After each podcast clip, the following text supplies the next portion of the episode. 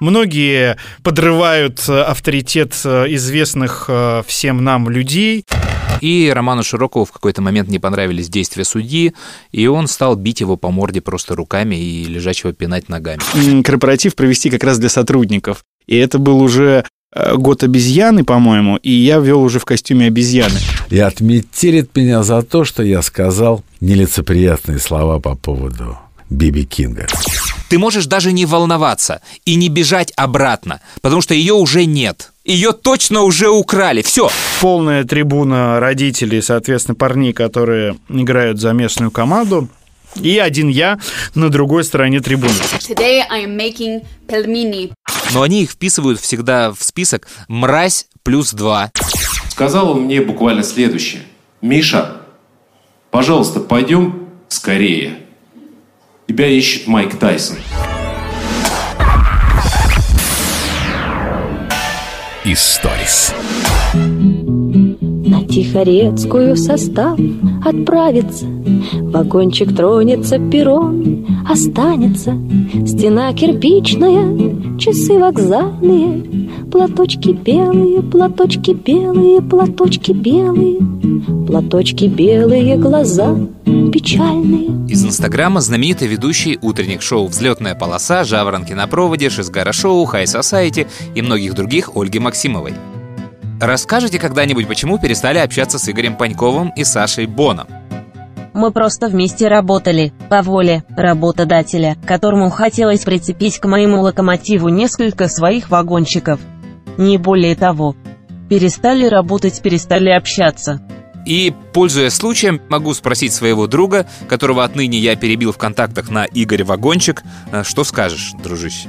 Слушай, но я даже не стал никаких репостов делать и комментировать, потому что огромное количество и слушателей, и наших общих знакомых э, мне прислали этот скриншот ага. и обозвали меня вагончиком. Вот. В их числе был и ты, ты, мне кажется, был одним из первых. Тут э, смотря с какой стороны посмотреть. Оля, безусловная звезда всех утренних шоу на всех э, радиостанциях. И к ней постоянно добавляли новых партнеров. Одного убирали, потом возвращали, потом добавили нас.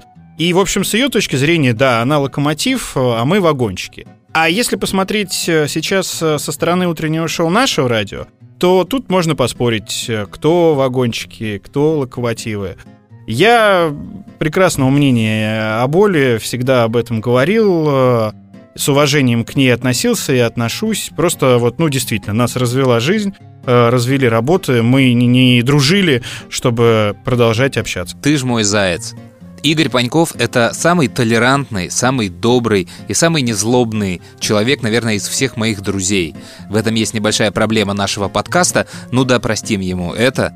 И какой же вот он все-таки душка. Мне действительно не очень понятна вот эта злость Оли, и почему она так делает, э, и почему она это пишет. Но ты правильно сказал, что касается локомотива. Сейчас-то ты работаешь в эфире нашего радио, одной из самых популярных радиостанций в FM-диапазоне и в стране.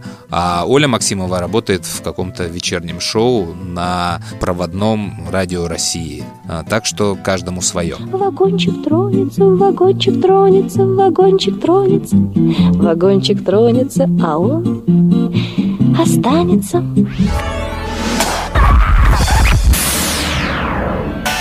Историс. Привет, Игорь. Привет, Андрюх. Как жизнь? У меня сразу такой злой вопрос. Вот я прям ехал всю дорогу, думал, и меня это очень бесило. Где маленькие арбузы? Это региональная московская история. Ты не любишь арбузы? Я люблю арбузы, я сейчас не очень понял вопрос. Ты покупал арбузы? Покупал арбузы.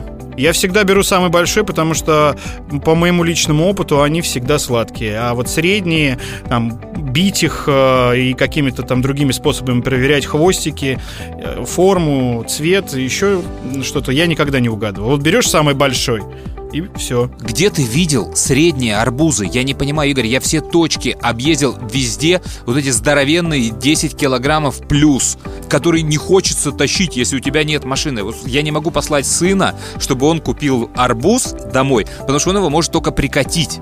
Этот арбуз. И, э, а вот пиво он принести может. И я уже не знаю, что с этим делать. Ну реально, они куда-то пропали. Я сам ходил по точкам, смотрел, где вот нормальный какой-то средний арбуз, который в холодильник хорошо влезет, если ты небольшую часть его съел. Нету этого, ну нету, ну в Москве, по крайней мере. Слушай, ну мне кажется, просто их невыгодно продавать. э, Их выращивают вот до таких размеров, когда уже нужно все собирать, э, чтобы ну, он был тяжелее, и, естественно, ты покупал больше арбуз. И платил, естественно, больше. Ну, сволочи. Чем за маленький средний. Просто я-то вырос, ну, в краю, где с арбузами вообще не было проблем. Ты мог сидеть на рыбалке и, отойдя в туалет, там, сорвать себе на поле небольшой арбуз, такой с ладошку, и есть его как яблоко. Там, и они были вкусные. И это при том, что я жил не в арбузном регионе, но жил недалеко от херсонских областей. То есть у нас арбузы завозили прям тоннами, их было много. И еще смешные цены меня тогда очень веселили. Арбуз мог стоить полторы копейки килограмм, например. Я вот никогда не понимал вот эту дробную цену. То есть понятно, что не будет арбуза килограмм, и ты в любом случае, он там стоит 10, и полторы копейки превращаются в 15, но вот эта цена, полторы копейки, там две с половиной, она меня в детстве очень веселила. У нас в деревне в Курской области, где я проводил все лето и детство, арбузы не выращивали, они почему-то там не росли. Я помню, что соседка как-то позвала нас в гости, детей, и говорит, вот у меня вырос арбуз, но этот арбуз был с крупное яблоко. Но у нас а, росли тыквы в огромном количестве. И мы, естественно, собирали тыквенные семечки, сушили их, жарили и ели. А из тыквы готовили бабушки там разные блюда, плюс она еще была такой кормовой тыквой, и скот кормили. Поэтому в моем детстве арбузы были не очень часто и ярко представлены. Ну, а сейчас мне, в общем, тяжело, э, конечно, с арбузами, и я их очень люблю, э, без конца покупаю, но все время нужно тащить эту громадину, и будь они прокляты, все эти селекционеры и продавцы. Историс. Слушай, к нам тут э, Женя Маргулис э, заходил в гости. И ну, мы давно с ним знакомы. Знаешь, мне как-то в эфире написали, причем несколько человек, когда я к нему обращался на «ты», что за фамильярность, он вам в отцы годится. А я с Женей 17 лет знаком. Мы, ну, я могу сказать, дружим, работаем вместе, очень часто пересекаемся на разных мероприятиях. И он меня считает таким, знаешь, вот своим парнем. А для меня он даже не дядя Женя, а просто Жень. Давай для тех, кто не знает, мы напомним, что э, Евгений Маргулис – это участник групп «Воскресенье», «Машина времени», э, ведущий популярной программы «Квартирник» у Маргулиса на НТВ и, ну, вообще довольно известный в рок-мире музыкант. Если кто не помнит, как он поет, то это звучит вот так. И Женя прекрасный рассказчик. Я могу часами его слушать э, и за столом, и в гримерной комнате, и в эфире. Но у него очень много историй, которые он э, не хочет в эфире рассказывать по разным соображениям. Там многие с э, нецензурной лексикой, и без этой лексики они не звучат совсем. Многие подрывают авторитет известных всем нам людей, но Женя всегда их потрясающе рассказывает, и э, для нашего подкаста я тоже попросил ну, какую-нибудь историю, а, при том, что он не знает, что такое подкасты. Он говорит, что это? Я ему долго объяснял. Он говорит, так, подожди, мне историю приличную или неприличную? Я говорю, какую хочешь? Вот хочешь с матом? Он говорит, не, ну с матом я не буду. Это же куда-то вы записываете, а то потом в интернет попадет. Я говорю, так, Жень, это смысл подкаста. Запись, которая попадет в интернет, ее будут люди скачивать и слушать. Он говорит, ладно, есть одна приличная история. И поделился буквально на ходу этой историей. Я, причем, за долгие годы знакомства от него эту историю еще никогда не слышал. Да, в рубрике «Угнать за 60 секунд». Угнать за 60 секунд. Ну, знаешь, из всех памятных историй был такой гитарист, замечательный гитарист Эдди Клервотер. Я его увидел в Чикаго, он высокого роста, похож на индейца из фильма «Пролетая над гнездом кукушки». И он такой, знаешь, у него гитара, как у Пола Маккартни, перевернута на другую сторону, только струны стоят как на обычной гитаре. То есть толстая струна у него не наверху, а внизу. То есть он взял обычную гитару на обычную сторону и играет на левую. Вот, и мне что-то он дико понравился. И мы выпили как-то так хорошо. Я полез конечно, дружить, чего не делаю никогда. Я говорю, ты какой клевый, и блюз у тебя замечательный, и сам ты такой индейско красивый. Он говорит, у тебя странный акцент, ты откуда? Я говорю, я из самой Москвы. Он говорит, я, кстати, знаю эту Москву, и там недавно был мой дружок, Биби Кинг, как он тебе? Я говорю, мне не очень. Говорит, стой здесь и никуда не уходи. Кайф с меня слетает. Я чувствую, что, наверное, он приведет своих черных друзей и отметелит меня за то, что я сказал нелицеприятные слова по поводу Биби Кинга. Он приходит, ты знаешь, а мне он тоже не нравится. Подарил пластинки, плакаты, майки и прочее, прочее. Мы с ними выпили, дальше я помчался в какой-то другой клубешник. Слушай, замечательная история вот эта Женина для меня, потому что я много лет работал с Алексеем Калачевым, это человек доктор блюз, который много лет популяризирует в нашей стране блюз, ведет всевозможные программы о блюзе, и мы делали одну из таких программ много лет, доктор блюз. Поэтому я про блюз знаю кучу всего, я прекрасно представляю этого чувака, про которого сказал Женя. Очень крутое сравнение с индейцем из «Пролетая над гнездом кукушки», потому что таких блюзменов на самом деле дикое количество. И один из них Стивен Сигал. Ты же знаешь, да, что у него есть группа, он играет блюз и часто использует ее в своих саундтреках. Да, знаю. Не знаю откуда, но я это знаю, да. Знаешь, и пару лет назад э, была такая забавная история, когда началась вот эта вся Украина, Севастополь, наш, он же гражданин России, э, Стивен Сигал э, умудрился спеть на каком-то там выступлении в Севастополе гимн России. И должен был ехать в Эстонию на какой-то европейский фестиваль блюзовый. Его туда пригласили, и после этого выступления в Крыму Эстония банит ему въезд в свою страну, участие в этом фестивале, а главным э, человеком, который был против всего этого, организатором фестиваля, оказался Тынис Мяги.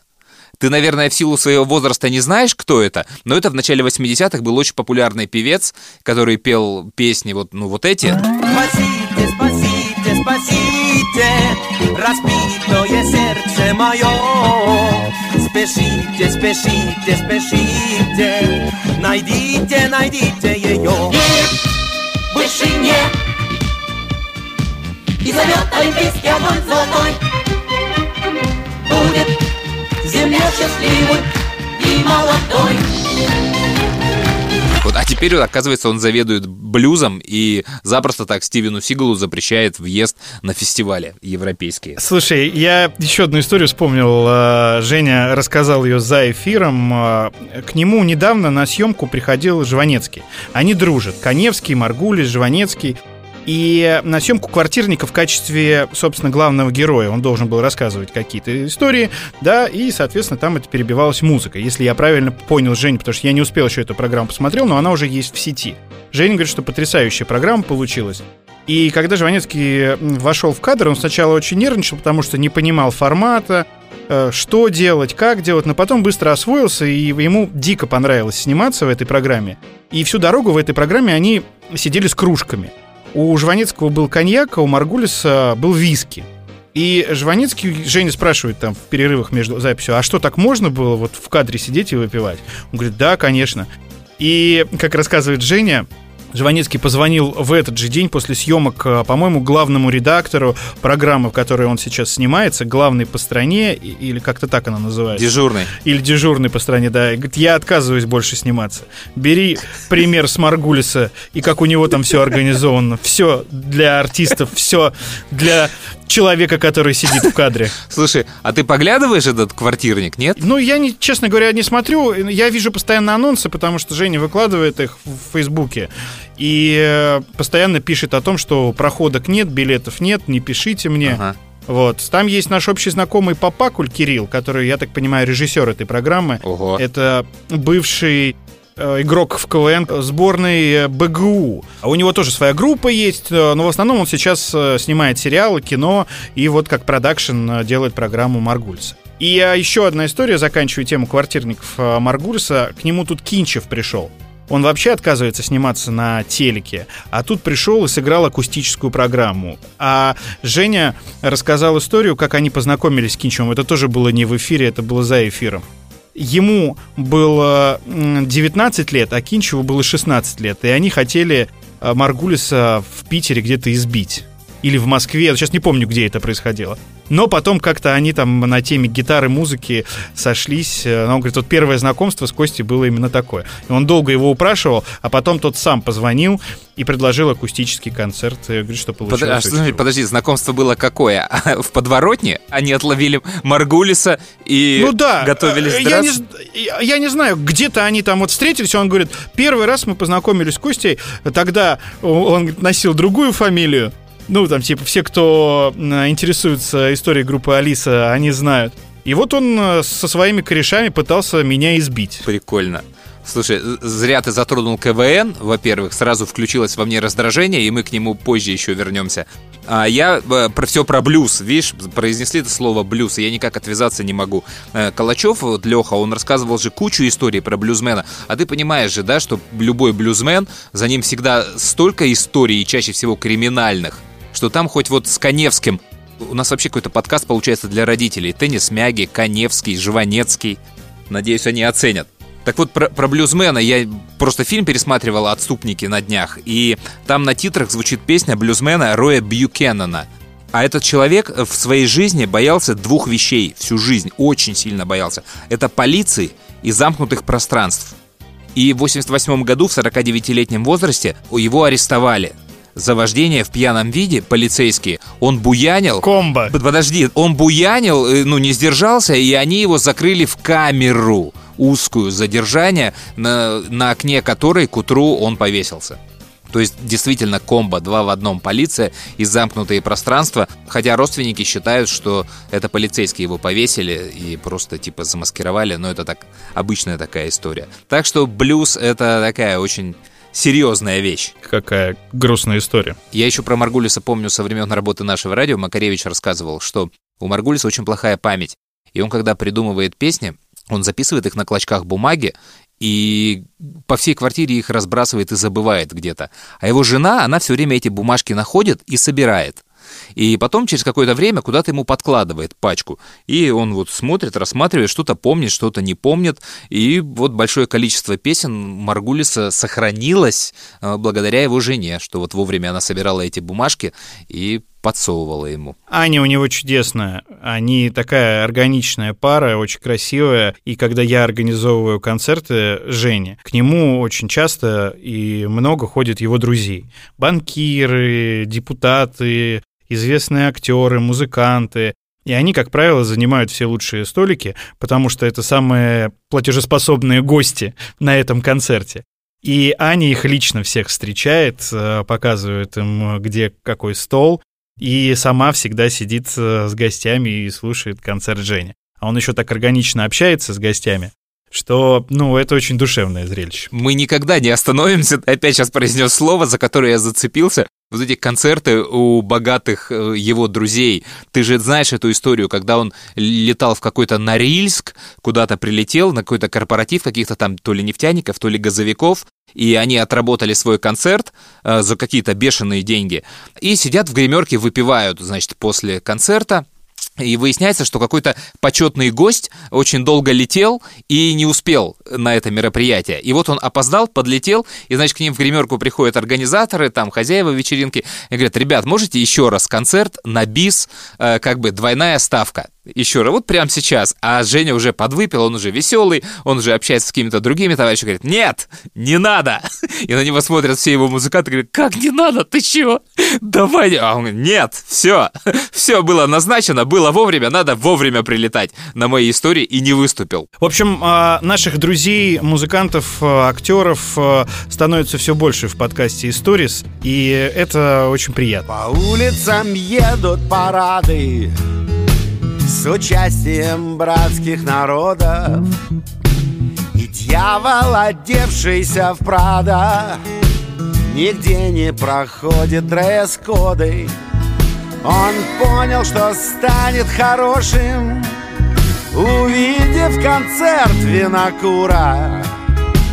Уже конец света отложен, а Таня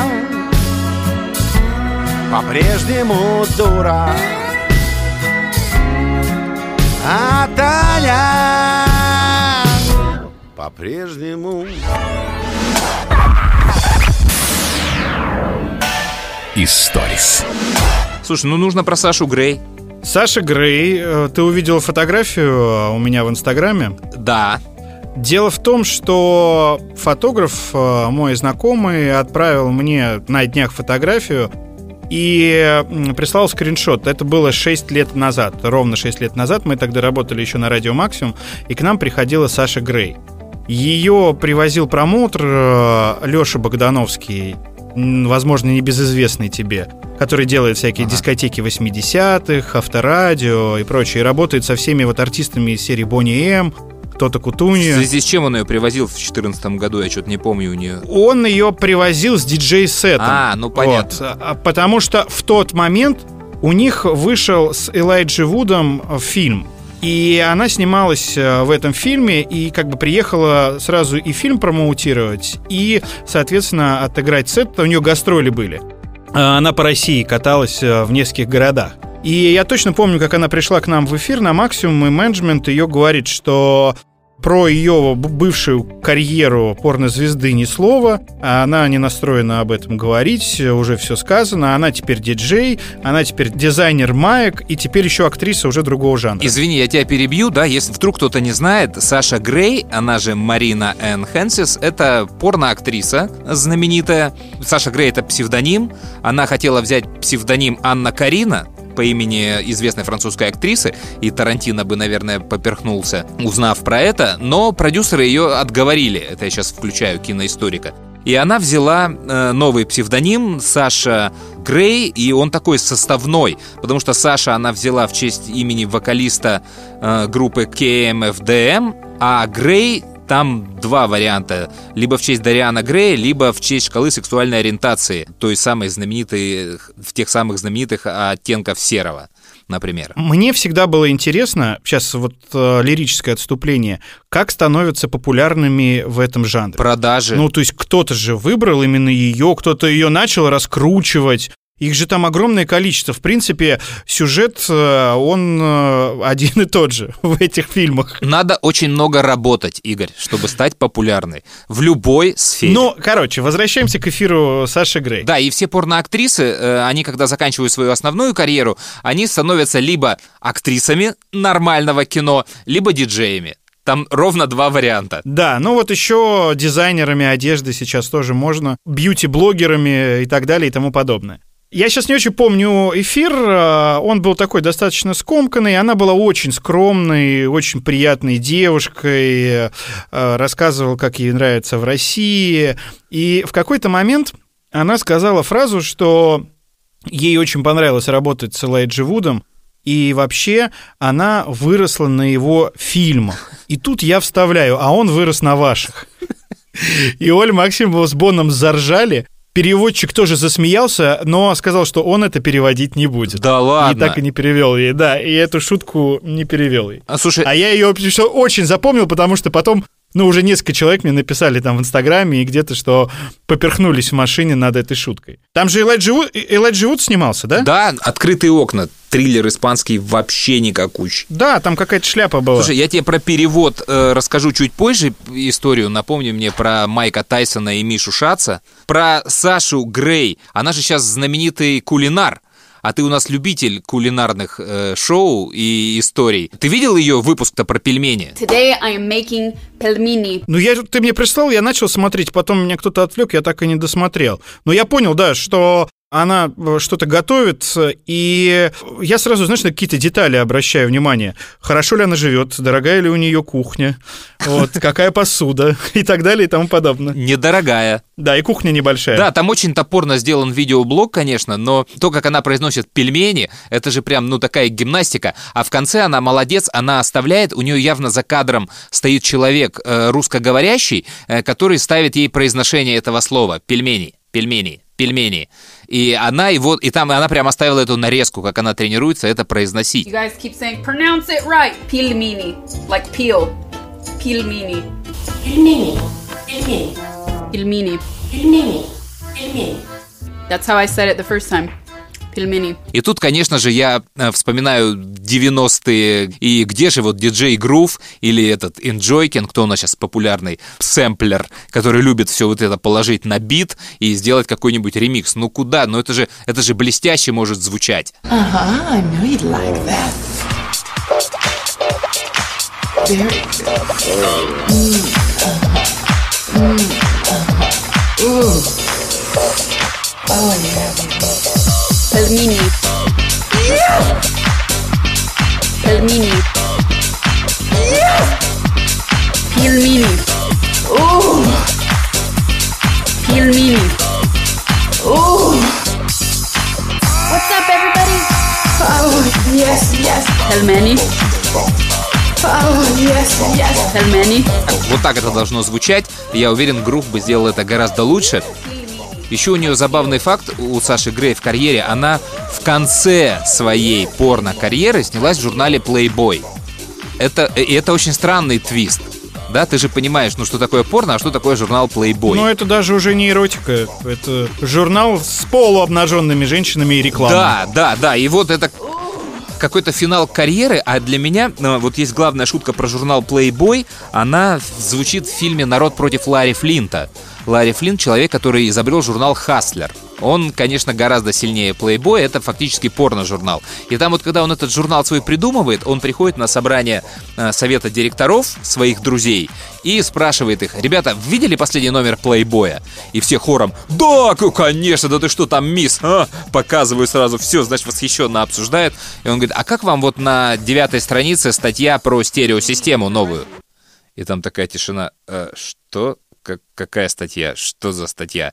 То есть он этой фишкой показывает, зачем все покупают журнал Playboy, что они хотят там увидеть, и что вот эти все статьи про стереосистемы, машины новые, одежду там, который наполнен журнал, они никому не нужны. Нужна только вот голая фактура. И давайте-ка мы будем делать вот нормальный журнал, на чем, собственно, журнал Хаслер и выстрелил. А он закрылся уже? Действительно так было. Печатный плейбой же, по-моему, уже не существует.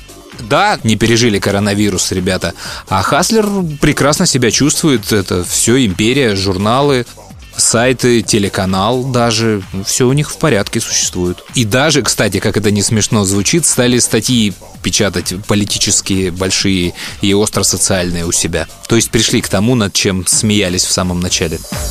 Pelmeni is a Russian dumpling or Russian ravioli, typically eaten butter or sour cream. We're gonna do this. Let's try it out. А у нас еще, опять же, Саша Грей, знаешь, у нас музыку для нашего подкаста, вот эту вот, которая звучит в начале каждой темы, нам написал ее Саша Грей. Э, Это Саша Гриценко, ты его прекрасно знаешь, звукорежиссер нашего радио, и у него псевдоним Саша Грей долгое время был, и когда у него были в Фейсбуке, там живые журналы, я не знаю, зачем он это сделал. Я говорю, ты же понимаешь, что ты не гуглишься вообще никак? Он говорит, а мне этого не надо. И Сашка написал нам вот эту музыку, которую мы используем, а в Дюжине он э, в Дюжине он делал, кстати, волшебные вещи. Это вот э, относительно грува и всяких ремиксов. Э, у нас в чартовой Дюжине же, помнишь, всегда были какие-то эксперты. Переделки, конечно, Да, да. да. Вот, а как возникали эти переделки? То есть у нас всегда было какое-то наполнение, кроме сценарного. То есть у нас был Артемий Троицкий, Дмитрий Дебров, какие-то дети. То есть они комментировали какие-то песни. Это было очень легко сделать. Мы им просто отправляли 10 песен, которые потенциально в ближайшие полтора месяца точно будут гулять по чартовой дюжине вверх, вниз. И они их комментировали. Это сейчас можно в любой момент просто позвонить, записать, и все сделают хорошую запись. Тогда сложно было человека вызвать в студию. Поэтому мы писали все это блоками. Раз в месяц человек записывал по 14 комментариев там к песне. И в какой-то момент, когда Антон Чернин писал плохой сценарий, э, и все эксперты были использованы, и нечего было сделать в подводке, Миша всегда использовал штуку, которая называлась «улица». Якобы он шел по улице, и там в подземном переходе, и либо мимо шла рота солдат, или из киоска с популярной танцевальной музыкой я вдруг услышал это.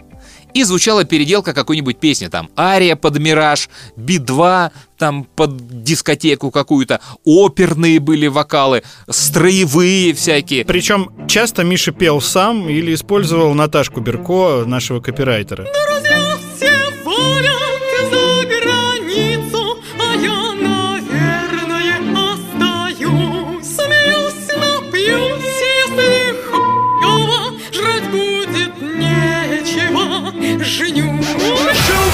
научный фантаст. Молод, талантлив, плечистый грудаст. Книжки писал в основном про иных. Вечные сказки про добрых и злых. Твой враг в пыли, жалок и слаб Загнанный зверь, раненый раб. Еще секундой скажет. Убей!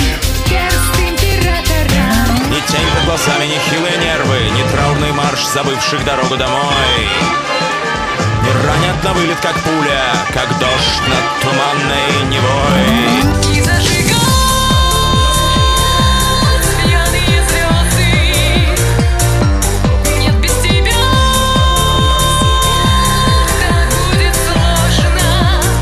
И вот эта работа, она сразу прилетала Саше Гриценко, который мог это сделать прям максимально быстро, буквально за несколько часов. И Сашка, да, это либо Миша сам пел, либо Наташка Берко, либо он с ресепшена брал девчонок. Вот когда ария нужна была, это пела Маша, не помню ее фамилию, вот, и он, в общем, вот эти прекрасные ремиксы, все и в дюжине, и сейчас музыка у нас были сделаны с Сашкой Грей. Ну и когда она приезжала, и вообще, когда про нее заходит речь, только ленивый не шутит по поводу Александра Серова. Да, ну это, конечно, да, волшебная вещь. Вот такая вот она, э, актриса Саша Грей. Thank you so much for watching, everybody. Spasiba. Bye. Историс. Я тут э, в ближайшие выходные съездил с сыном на выезд. Э, Он играет у меня в футбол. Для тех, кто не знает, ему 15 лет вот э, 30 сентября исполнится. Играет достаточно хорошо, ну, как мне кажется. Ну, и как говорят тренеры. Играет за сборную города Железнодорожный. Ну, теперь это Балашиха называется, микрорайон Железнодорожный. Но мы все равно его по старинке называем Железкой за 2005 год. И мы ездили на выезд в Мытище. Стадион «Строитель», классика, вот с названием стадиона. Новый комплекс, огромный, современный, там какой-то борцовский зал, поле с искусственным а, газоном. Ну, то есть все модно, современно. Из родителей приехал только я. Знаешь, что самое смешное? Я единственный раз был на выезде на игре твоего малого, и это был именно этот стадион. Да, а я почему-то первый раз на нем был, мне кажется. Да, мы были с женой, с твоей, с Катькой, э, А. год назад или два года Понятно, назад. я, видимо, не мог. И, значит, э, начинается матч, э, полная трибуна родителей, соответственно, парней, которые играют за местную команду. И один я на другой стороне трибуны. Знаешь, вот как фанатский сектор. Вот. Мне сразу сделали замечание охранник. э, Ну, причем надо отдать должность, сделал очень вежливо за пиво, потому что я с собой принес пиво, и как-то его так пытался, ну, как мне казалось, втихаря пить, э, э, незаметно, знаешь, наклоняясь, чтобы меня никто не видел, и так сверху, там так трибуны расположены, охранник э, говорит, извините, пожалуйста, молодой человек.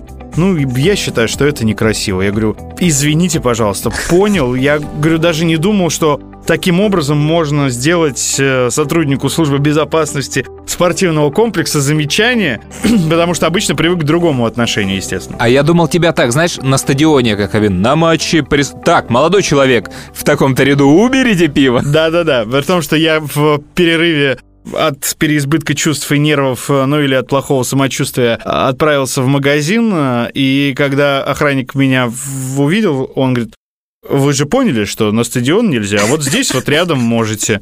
А на стадион нельзя. Я говорю, я все понял исключительно за территорией спортивного объекта.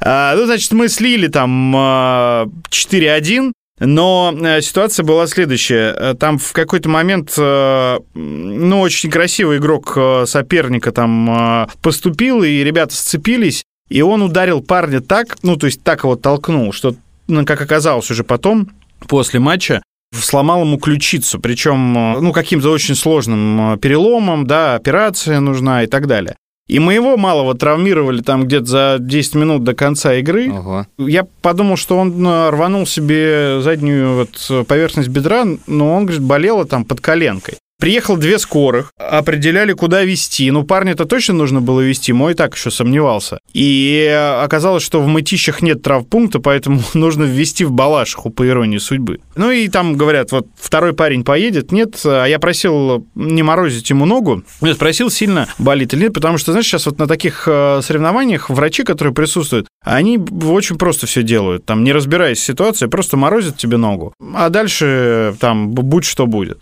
И я ему говорю, что давай посмотрим, как себя будет нога вести, и если что, поедем ну, сразу в травмпункт. Ну так она у него отошла. И, в общем, тренер поехал с парнем, которому сломали ключицу, а я поехал с ребятами, они на микроавтобусе были, ну, на заказном, как э, сопровождающий. Ага. Э, Я помню момент, когда тренер звонит маме этого игрока и спрашивает, есть ли у него там аллергия на какие-то лекарства и так далее и тому подобное. Но надо отдать должное, вот что бы ни случалось, фу фу фу Всегда родители поним... ну, с пониманием к этому относились. И вот даже когда он позвонил этой маме, она говорит, ой, господи, все, травмировался. Он говорит, да, сейчас поедем в травму, узнаем, э, там, перелом, не перелом и так далее. Ну, как бы она спокойно, хотя я представляю, что у мамы там 15-летнего подростка происходит э, внутри, но все равно она спокойно с ним разговаривала. Вот. А есть же родители, которые там, не знаю, на занятиях по рисованию, если что-то не так, они устраивают истерики и выносят э, мозг э,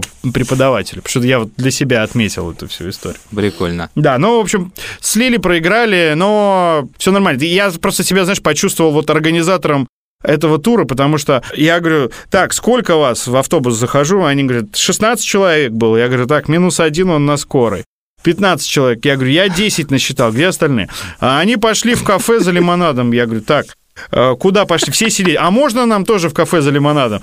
А все, знаешь, э, парни все, чтобы ты понимал, они выше меня уже. То есть мой сын выше меня, я 107, Да, да, я да. 170 сантиметров, ну там 173, то есть он выше уже. И все такие лбы, знаешь, ну вроде дети, а вроде, э, ну а мне кажется, половина даже не знает, как меня зовут. Ну, они со мной на вы, но тем не менее. Сейчас придем. И вот этот вот сбор, знаешь, с печеньем, с лимонадом. Я вспомнил себя, как мы выезжали на игры, и как вот э, наш тренер с нами возился, вот собирая вот эту всю грядку. И ты думал, как- какой тренер козел? Ну, я не думаю, какой тренер козел, но Пожить не дает. Но э, как-то почувствовал себя тут я организатором тура. А еще, знаешь, э, э, вот когда ты один, и у тебя нет поддержки, и, э, ну, там вот парня, когда сломали ему ключицу, ну, там было видно, что некрасиво, ударил сзади. Некрасиво было. Родители принимающей стороны там, да что он притворяется, там валяется, там ничего не было, судью намыло, естественно. И наш тренер, который там матом кричит на весь стадион, и, и ты один такой, знаешь, смотришь на соседнюю трибуну, там сидит, ну, 50 человек, вот так. И думаешь, вступать, вступать в перепалку или нет? Ты оцениваешь, успеешь ты добежать до машины или нет? Да, но несколько раз просто я, когда вот в Крыму был на турнире, я прям вот, э, ну, мы сцепились с родителями. Там Роман... Драки не было, но так было тяжело. Широкого не было. Не было, да. Тут сейчас, знаешь, на футболе травма это не самое страшное. Ну, в игре там, если Слушай, у тебя ну, стык как- игровой. Как-то быстро замяли всю эту историю с Широковым. Или не замяли еще. Там уголовное дело завели на Романа Широкова. Не помню статью, 115 по-моему, нанесение легкого вреда. Ну, я не думаю, что это как-то там страшно закончится какими-нибудь сроками, потому что 100% отмажут, и у него приводов не было, то есть это все первый раз. Вряд ли там доведут до уголовного срока. И он, кстати, даже не извинился за эту историю. Или извинился, но очень не сразу. Долго его умоляли извиниться и, и с каким-то там снисхождением в такой тоже довольно странной форме, как это умеет Василий Уткин, например, делать. Он какое-то такое пренебрежительное извинение принес. Если кто-то сейчас провалился и не в теме футбола, и не понимает, о чем мы говорим, был недавно некий коммерческий турнир, в нем принимала участие команда телеканала Матч ТВ, за которую играли известные футболисты Андрей Тихонов, Роман Широков. И Роману Широкову в какой-то момент не понравились действия судьи, и он стал бить его по морде просто руками и лежачего пинать ногами. Ну, там просто же в компании его были замечены уважаемые люди, типа Тихонова, ну, к которым все, мне кажется, болельщики любых команд относятся с уважением. Тихонов, вот, Симак, мне кажется, вот, ну, то есть есть такая категория. Симак Зенит тренирует. Нет, ну, понятно, но все равно, э, как бы он поиграть-то успел везде и... В смысле, такой, так, такой же уважаемый человек. Ну, ты Широкого тогда сюда не, не вплетай, это все-таки разные люди. Нет, не вплетай, я просто э, как раз удивился, что э, он оказался в их компании. Там потому что, ну, даже в комментариях на спортивных ресурсах везде писали, что вот есть там категория уважаемых футболистов, их немного, которых, в принципе, уважают э, и принимают болельщики любой команды, неважно, где он там блистал. Ну, это же команда Матч ТВ, то есть это не по уважению собранная команда. Кто там комментаторы, те играют. Поэтому Тихонов работает там, играет. Этот работает, Широков там играет. Поэтому вот э, собирались по этому принципу. Да ладно, ну их нафиг, и канал говно, и команда говно, не хочу больше про них говорить. Историс. Ты про своего малого вспомнил, я про своего. Я еще в прошлых подкастах хотел рассказать и забыл. Э, У меня малый наконец-то дожил до этого эффекта, который я помню всегда по летним каникулам из своего детства. Когда весь двор разъехался, все твои друзья уехали, а ты остался по какой-то причине. И ты ходишь по этому двору, не, не знаешь, чем себя занять. И когда в, песочнице или где-то уже играют какие-то малолетки, и ты от скуки уже подходишь к ним, что там? М, танки? Ну давай поиграем. Умеете взрывать на дороге? Палку с веревкой умеете? Давай покажу. Все. И ты как-то незаметно уже начинаешь с ними играть. На следующий день ты выходишь, они тебя уже ждут. У тебя с ними игра. И ты с ними как бы друг. А они сопляки, там года четыре разница. А под конец лета возвращаются твои друзья, ты уже выходишь во двор э, к пацанам нормальным, а к тебе бегут вот эти сопливые. «О, Андрей, Андрей! А такой делаешь вид, да я их не знаю, я вообще не понимаю, что они ко мне... Пошли, э, ну, кыш, кыш отсюда, да идиоты какие-то. А тебя все друзья смотрят, что происходит. Не-не, все нормально. И сейчас у меня малый в этой роли. Точно так же возвращаются его друзья, а он с какими-то там то ли девчонками, то ли сопляками играл. Забавно это все наблюдать, себя вспоминать. Да, но при том, что, знаешь, они так быстро растут, э, и я вот даже обратил на внимание на это, когда ты оказываешься в компании там подростков 15-летних, да, в количестве там 10-15 человеках в одном автобусе, и они начинают материться. И вот тебе кажется, что они так неловко Да, это да, да. делают. Они вроде тебя стесняются, ну как-то неуместно вот это все делают. И мой молчал, ну, потому что я был, видимо, хотя я, вот честно, за 15 лет ни разу от него ни одного матерного слова не услышал. Я, ну, понимаю, что, наверное, он ругается, особенно когда они там в компьютерных играх играют, там переписываются, еще что-то. Но вот именно услышать, то есть в тексте я видел там в переписке, а вот услышать я э, не слышал от него. И это так всегда нелепо, и тут ты знаешь, э, с одной стороны думаешь, сделать им замечание, потом думаешь, зачем делать замечание? Потом думаешь, сейчас ты сделаешь замечание, тебя тут 10 человек отправят э, так далеко, что ты даже таких слов не знаешь.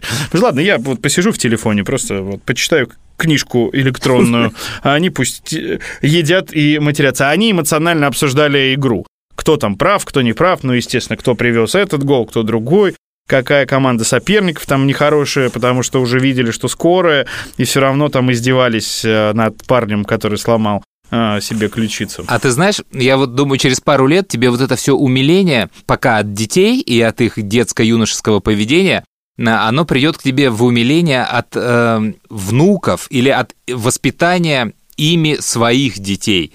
Что я сейчас э, потихоньку ко мне приходит, но еще не внуков, а все-таки каких-то племянников. То есть, вот объясню сейчас, у меня есть знакомые, э, родственники практически, довольно молодые ребята, по 20 лет им, по-моему, 21, может быть. И у них родился сын, и они гуляли по парку в Сочи, по-моему, где-то, и с коляской, ему три месяца. И э, захотели прокатиться на колесе обозрения.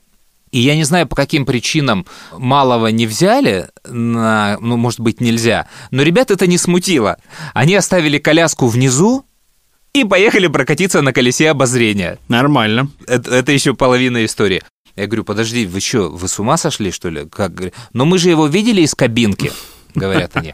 Я говорю, так, хорошо. Говорят, ну как бы, э, ну вот представляете, вы наверху, вы видите его из кабинки, на самом верху колеса обозрения, и что? И тут они говорят бомбическую фразу.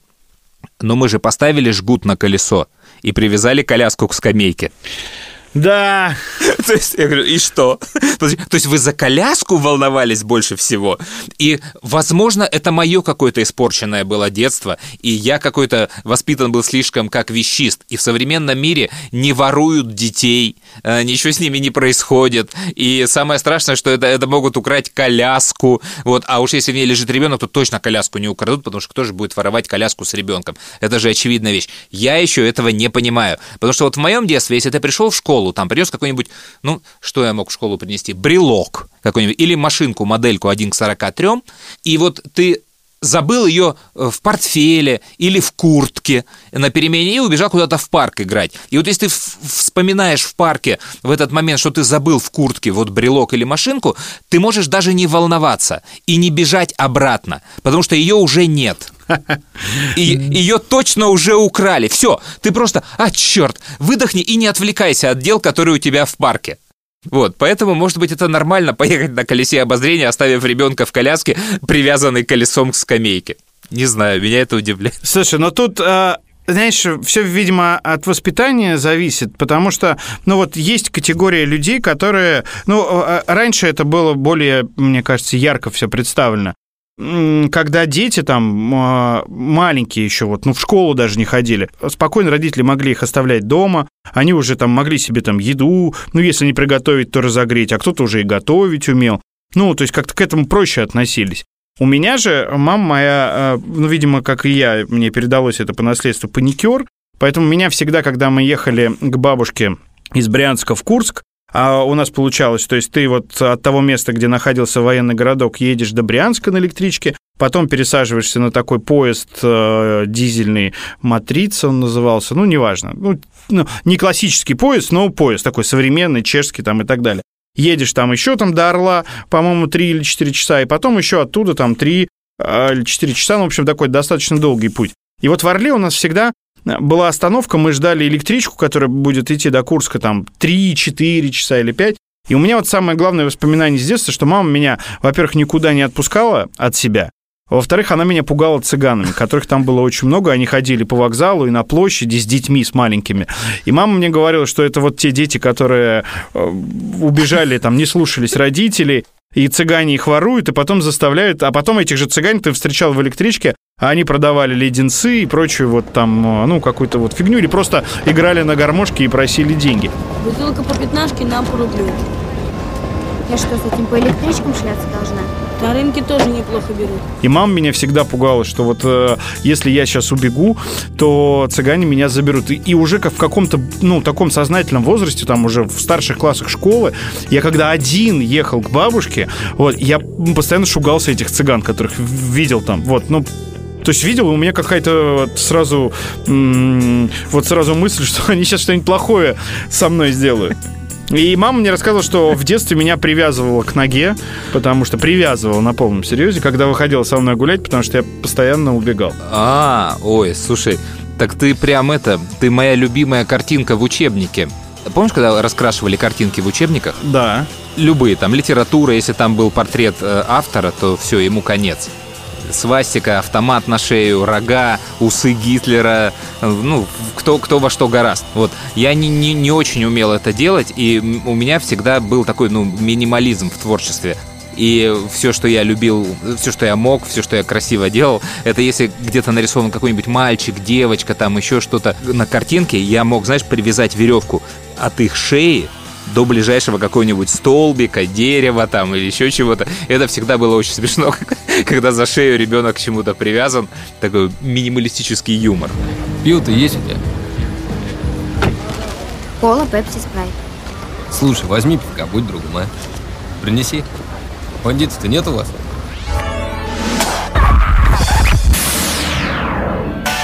Историс. Слушай, раз у нас сегодня столько про спорт, про хоккей тебе еще хотел рассказать. Ты же наверняка не следишь за э, КХЛ. Нет. То есть, если просто чемпионат России по хоккею. Не, ну я знаю, что это такое. Да, ну вдруг кто-то не знает, я не думаю, что нас все спортсмены слушают. А, У нас же в нем особенность какая? Там есть иностранцы. Есть клуб э, из Финляндии, Йокерит 1, есть клуб из Минска. И началась же КХЛ, и они должны были в первом туре играть между собой. То есть финны должны были полететь в Минск. И финны у себя, э, общественность финская сказала, так, что происходит?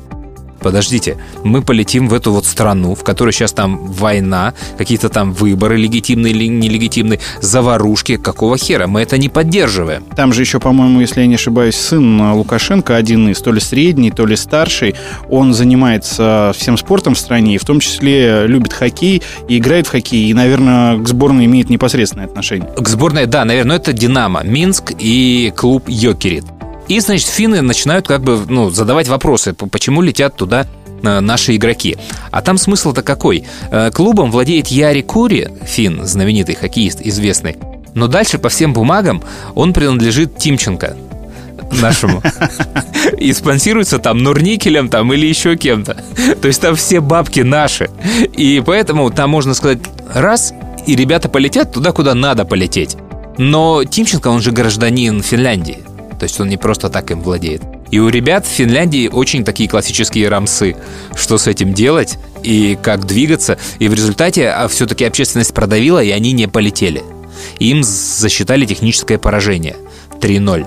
Но вот что перевесило, я не знаю. То есть на каком уровне решались вот эти истории лететь, не лететь, КХЛ, там Тимченко, Ротенберги, то есть там такой консилиум был наверняка по этому вопросу. При том, что в Минске другие игры играют. Салават там играл, Акпарс, то есть все туда приезжают и играют. Кстати, к нам тут э, приходил в эфир э, Сергей Федоров. Я, к своему стыду, не знал э, вот, ну, его биографии, да, но Бон там преклонялся перед ним, потому что он одним из первых убежал, да, из расположения Да. сборной и так далее. И плюс у него там личная жизнь насыщенная. Я думал, что Курникова, будет жена разговор Анна. интереснейший. Приходит письмо за день до эфира, темы, которые можно обсуждать и которые нельзя. И спортивную карьеру личную не обсуждать, личную жизнь не обсуждать, только награждение что, да, да. хоккейного ЦСКА, и все. И вот мы час обсуждали. Хоккейный Ну, ЦСКА Хоккейный награждение? ЦСКА, да, и ну, какие-то около хоккейные темы, но в основном мы просто А что там обсуждать? об этом дне. Дутый чемпион. Э, Чемпионата не было. То Многие, есть там кстати, писали, за- да, закончилось. и- что это подстава, что это нечестно, и вот вы еще празднуете. Ну, в общем, а, такая история зашкварная. Хвалил получилась. ЦСКА и руководство, да? Да, хвалил Гос- ЦСКА Слушай, вот почему вот все великие спортсмены со временем становятся такими гондонами? Вот никогда на этот вопрос не будет ответа. Любой. Слушай, Кого но не возьми, все рано те, кто Роднина, уходят в, Немов. в чиновники. Да. А там правила игры такие. Да. Ну, Ну, то есть просто хочешь, ладно. да, зарабатывать деньги, хочешь там а, определенную должность, э, ты должен быть вот функционером. Ну ладно, вот э, те, которые здесь были там все время, типа Немова или Исенбаевой, э, хотя тоже в Европе живет практически. Но вот те, кто вернулись, э, много в Америке жили, Роднина, Фетисов, Федоров, опять же, этот Кириленко. Ну вот что с людьми происходит? Вот как? Они сюда возвращаются, видимо, проходит какое-то чипирование, и нет людей. Как, как людей. Я с Кириленко познакомился в баре «Хуторс», э, которым он владел. Я не знаю, владеет сейчас или нет. Вообще А ты сфотографировался? бар или нет. Я там вел мероприятие. «Хуторс» — это такой модный спортивный бар американский с крылышками. Ага. Вот, огромные порции и девчонки в э, купальниках, Ага. официантки. Причем с такими красивыми формами. Это их главная фишка огромное количество экранов. Я вот там вел Хэллоуин, и как раз э, мне рассказали, что он один из владельцев э, этого бара, и это его бизнес, э, и он приезжал, ну, мне просто показали, вот он. Я говорю, ты его несложно заметить. У тебя была бы очень смешная фотография ты и Кириленко. Это была бы бомба. Я тот вечер вел в костюме дракона. А потом Ну меня еще как раз, а потом меня еще раз пригласили корпоратив провести как раз для сотрудников. И это был уже э, год обезьяны, по-моему, и я вел уже в костюме обезьяны. У меня вот есть две фотографии, если я их найду, я тебе обязательно покажу, чтобы ты приложил к э, подкасту. Не знаю, что ими руководит, почему они так, э, такими людьми становятся. Ну, знаешь, э, вопрос, как, каким бы мы стали, если бы нам доверили ту или иную должность. У тебя там подпольная кличка Костюм, наверное. Кто ведущим будет? Костюм вот этот, да? Какой сегодня год? Крыса? Отлично. Берем этого пацана. А про незавершившиеся сезоны. В 2020 году я еще вот в первых подкастах в начале года, когда коронавирус начал косить ряды, хотел сказать, что вот кто ничего не потеряет, это КВН современный. Потому что я смотрел каждую игру и думал, господи, что происходит э, с этой игрой? И вот сейчас начался он заново, они играют где-то в Крыму, на какой-то летней террасе, и господи, вот это должно было закрыться еще в феврале, обнулить сезон и не продолжать. Потому что шняги и дерьма большего, чем сейчас вот в КВН, я не видел никогда. Это уши в трубочку сворачиваются от уровня там шуток и всего. И отдельно меня удивляет это шутки по поводу Брежнева и сектора газа. В А что прямо тренд волна. такой? Я не знаю. Причем Видимо, авторская группа какая-то при- пришла из... э, Из чего? Из 50 Из плюс? прошлого, да. Я, ну, серьезно, и очень глубоко как-то копают в Брежнева, там не какие-то штампы, а очень прям действительно знатоки есть. И как в зале заходит, я тоже не понимаю. Хотя у тебя в квизе тоже в одном из последних вопросов про Брежнева были. Да, Какой-то такой необъяснимый тренд идет на Брежнева и сектор использую. газа. Ну, у меня такие вопросы, они больше не на знание, а на логику. Он просто присутствует как э, некий персонаж. Да? Ну, то есть был факт, который ты можешь не сдать, но, в принципе, из условий вопроса ты можешь догадаться, что было дальше. И поэтому я использую таких персонажей, но часто бывает, что люди вообще не понимают, кто это, и я всегда перед тем, как вопрос задать вот про человека, да, там историческую личность, там автора, или про там фильм, сериал, книгу, я говорю, ребят, наши вопросы, они на 90% на логику. В большинстве своем можно додуматься, догадаться. И не обязательно знать этого человека, читать эту книгу или смотреть этот сериал. Потому что, ну, я был на нескольких квизах, э, ты приходишь, там, э, там тема «Отчаянные домохозяйки» сериал. Ну, я знаю, что такой сериал есть. Ну, я знаю, что он очень популярный, да, девчонки его любят. Ну, я вообще про него ничего не знаю, даже как персонажей зовут. А там все вопросы на знание. В какой серии там э, персонаж такой-то сделал это? Э, В какой серии? Ну и как тут э, играть? Интереса никакого нет. Историс. Кстати, ты хотел историю про Шатца и Майка Тайсона рассказать. Да, история про Шатца и Майка Тайсона. Я, мне кажется, ее и квартет, и Миша Козырев уже миллион раз рассказывали. А, Была некая вечеринка в Одессе. Квартет ее организовывал или это была вечеринка их друзей. Ну, в общем, в одном месте на пляже оказываются все какие-то банкиры, нефтяники там, украинские, российские, это давно было. А, И кто-то привозит Майка Тайсона туда. Я не помню, каким образом. Он тогда колесил, везде был таким гостевым генералом свадебным за небольшую сумму. Да, Он- это именно был свадебный генерал, и я даже помню гонорар э, от квартетов 10 тысяч долларов. Да? тогда. Я еще удивился, как так мало, да. Ну, то есть им кто-то сказал, что вот за 10 тысяч долларов Тайсон может приехать, и организаторы этого мероприятия, естественно, его позвали. Прикольно. И, но Тайсон ездил везде со своей командой телохранителей, как бы это смешно ни звучало, и с переводчиком, в чьи обязанности входило переводить все, что звучит вокруг. Все. То есть а, говорит что-то ведущий, переводится. Звучит какая-то песня, перевод, краткий содержание песни. Вот он мог показать на какой-нибудь столик или там на человека, что говорит, и ему тут же начинали переводить. Вот такая обязанность у человека. И в какой-то момент Миша Шац что-то неосторожно со сцены произносит то ли про нигеров, то ли конкретно про Тайсона, то ли что-то такое нейтральное рассказывает, но Тайсону это переводят. Там, по-моему, было, знаешь, ну, э, так как э, разные версии, я и Шатцевскую слышал, и версию квартета, он сказал, а эта обезьяна уже ушла? Да, ну, по-моему, там... Да, что-то так, что-то такое было, по-моему. Слушай, мне кажется, Шац не мог это сказать. Я вот сейчас не поручусь. Мне кажется, шутка была несколько мягче. Потому что за такую бы шутку Тайсон просто сразу полез бить. А тут он, значит, телохранителям говорит привести сюда этого человека. Они подходят к Шацу, снимают его практически со сцены и несут к Тайсону. Там сразу все перестает работать, все внимание вот туда. Шаца подносят к Тайсону, ставят перед Тайсоном. Кстати, он сам рассказывает эту историю. Я точно помню стендап, когда он пытался свое делать. Да, да, да, да. Но э, там делает это невероятно долго, и там очень хорошо написано, но он очень плохо продает написанный текст. И мне вот очень не понравилось это. И в любом случае я буду рассказывать так, как я эту историю слышал, так как я ее помню, без прикрас. А кто захочет, потом послушайте его кусок, набивайте Шац, Тайсон, и сразу вывалится ссылка. Я уверен, что удовольствие от этого видео получить все-таки можно. Посмотрите. Началась эта история в, э, в августе 2005 года. Бизнесмены, бандиты, был даже Дмитрий Маликов. Надо сказать, что Майк в тот вечер был на редкость дружелюбен. Потому что евреи, то есть я, победили негров. На следующий день мне говорили, что слово «негр» я использовал около 30 раз. Вокруг нас образовался такой импровизированный ринг из людей. Они стали очень плотно друг к другу, убежать точно не было никакой возможности. Но я уверен, что даже если бы я попытался убежать, они бы не пропустили меня. Потому что они пришли смотреть на великий бой. Я рассказываю версию квартета, а, о чем он там не рассказал.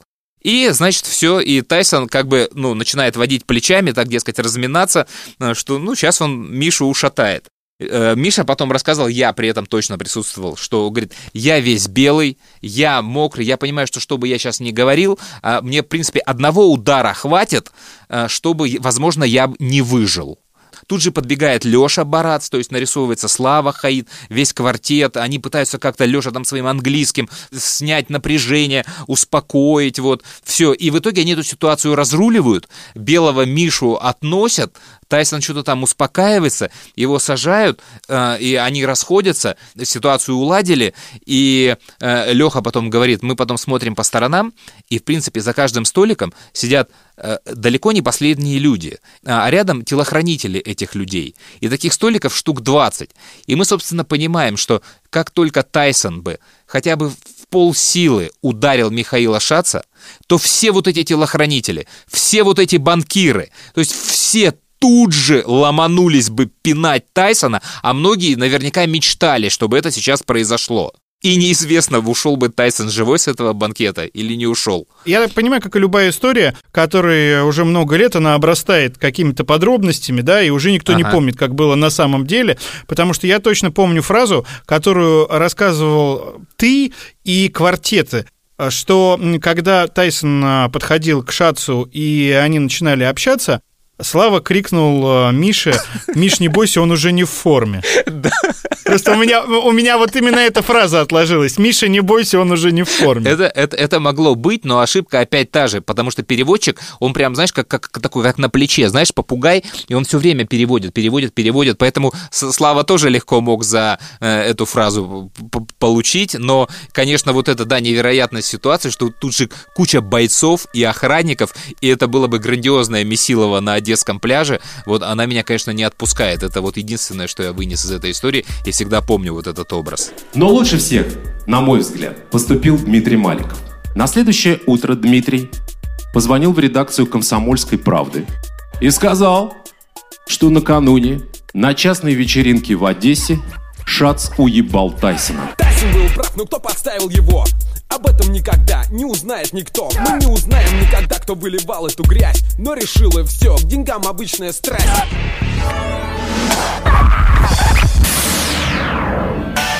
Историс. А мы же с тобой посетили приятное мероприятие на прошлой неделе, про которое нельзя сказать. Это концерт «Дельфина» на барже. Почему нельзя сказать? Нельзя не сказать, наверное. Нельзя не сказать, да, извините, говорился уже, столько всего записали. Это блестящая штука, и я ее как бы всем рекомендую. Ну, собственно, единственное, что можно сказать, потому что это не новая история. Концерты на кораблях, они проводятся, и это чертовски здорово, когда э, идет баржа, на ней выступает твой любимый артист, а она идет по Москва-реке, и декорации выступления — это э, Москва, город, со всеми его зданиями, со всей иллюминацией, Мостами. мостами, да, и каждый раз, то есть когда корабль проходит под каким-нибудь широким мостом, это изменение акустики, э, и что тоже добавляет треку звучания, и иллюминация дополнительная. И когда он идет под метромостом, и в момент выступления проходит состав метро через этот мост, то есть это ну, блестящие эффекты, ты не можешь их запрограммировать, и если у вас когда-нибудь будет возможность в Москве, я думаю, в Питере это тоже, наверное, красиво, посетить какой-нибудь вот концерт вашего любимого исполнителя, то это нужно обязательно сделать, э, потому что, ну, очень крутая штука. Главное, чтобы была хорошая погода, потому что мы ходили с Андрюхой и, честно говоря, замерзли. Я как мог согревал себя горячительными напитками, но даже они не помогали.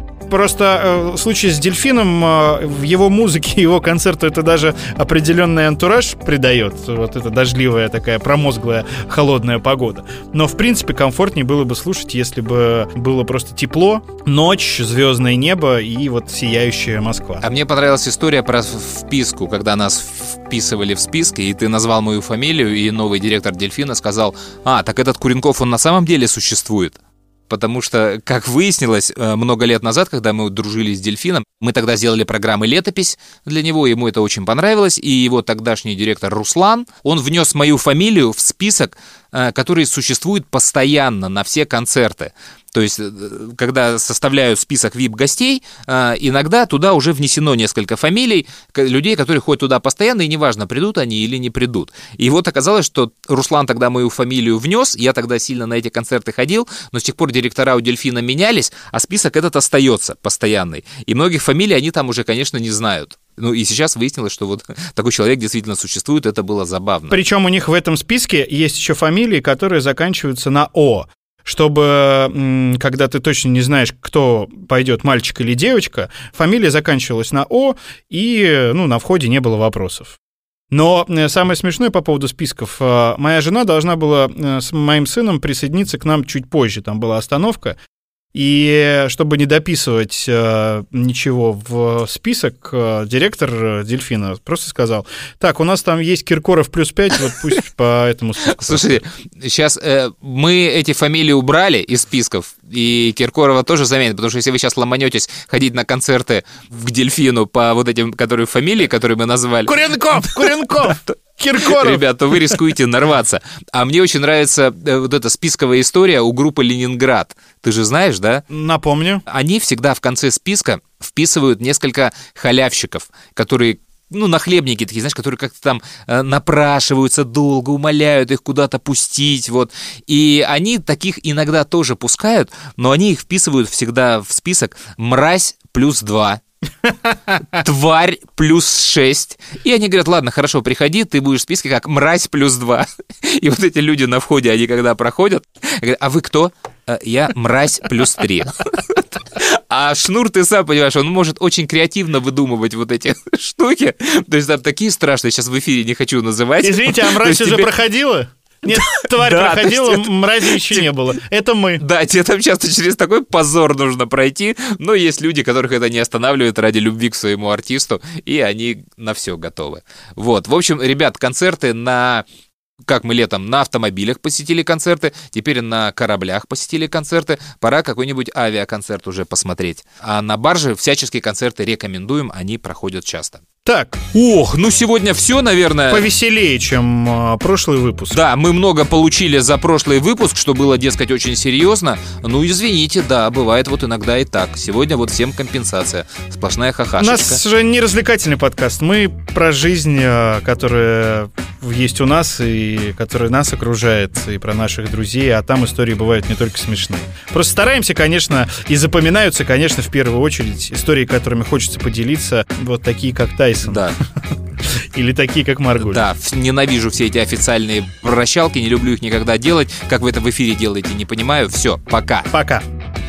Слушай, анекдот устанавливает Коля Герасимов Яндекс Алису на Вертера. Это про то, что когда твой правый глаз хочет моргать В то время, когда левый плачет, скачет на коне белом Навстречу вдоль дороги нарисовано мелом Основанной кем-то моментом, скованной птицей. Снится время навстречу тебе, но я не перечу. Вопрос задашь, я отвечу, не опоздаю на встречу. Я сохраню тебе нервы и тебя не замечу. Во сне мне кажется верным решение принятое первым. Это про то, что, это про то, что это про то, что не могу я объяснить вам Это про то, что, это про то, что Это про то, что каждый должен для себя решить сам Это про то, что, это про то, что Это про то, что не могу я объяснить вам Это про то, что, это про то, что Это про то, что каждый должен для себя решить сам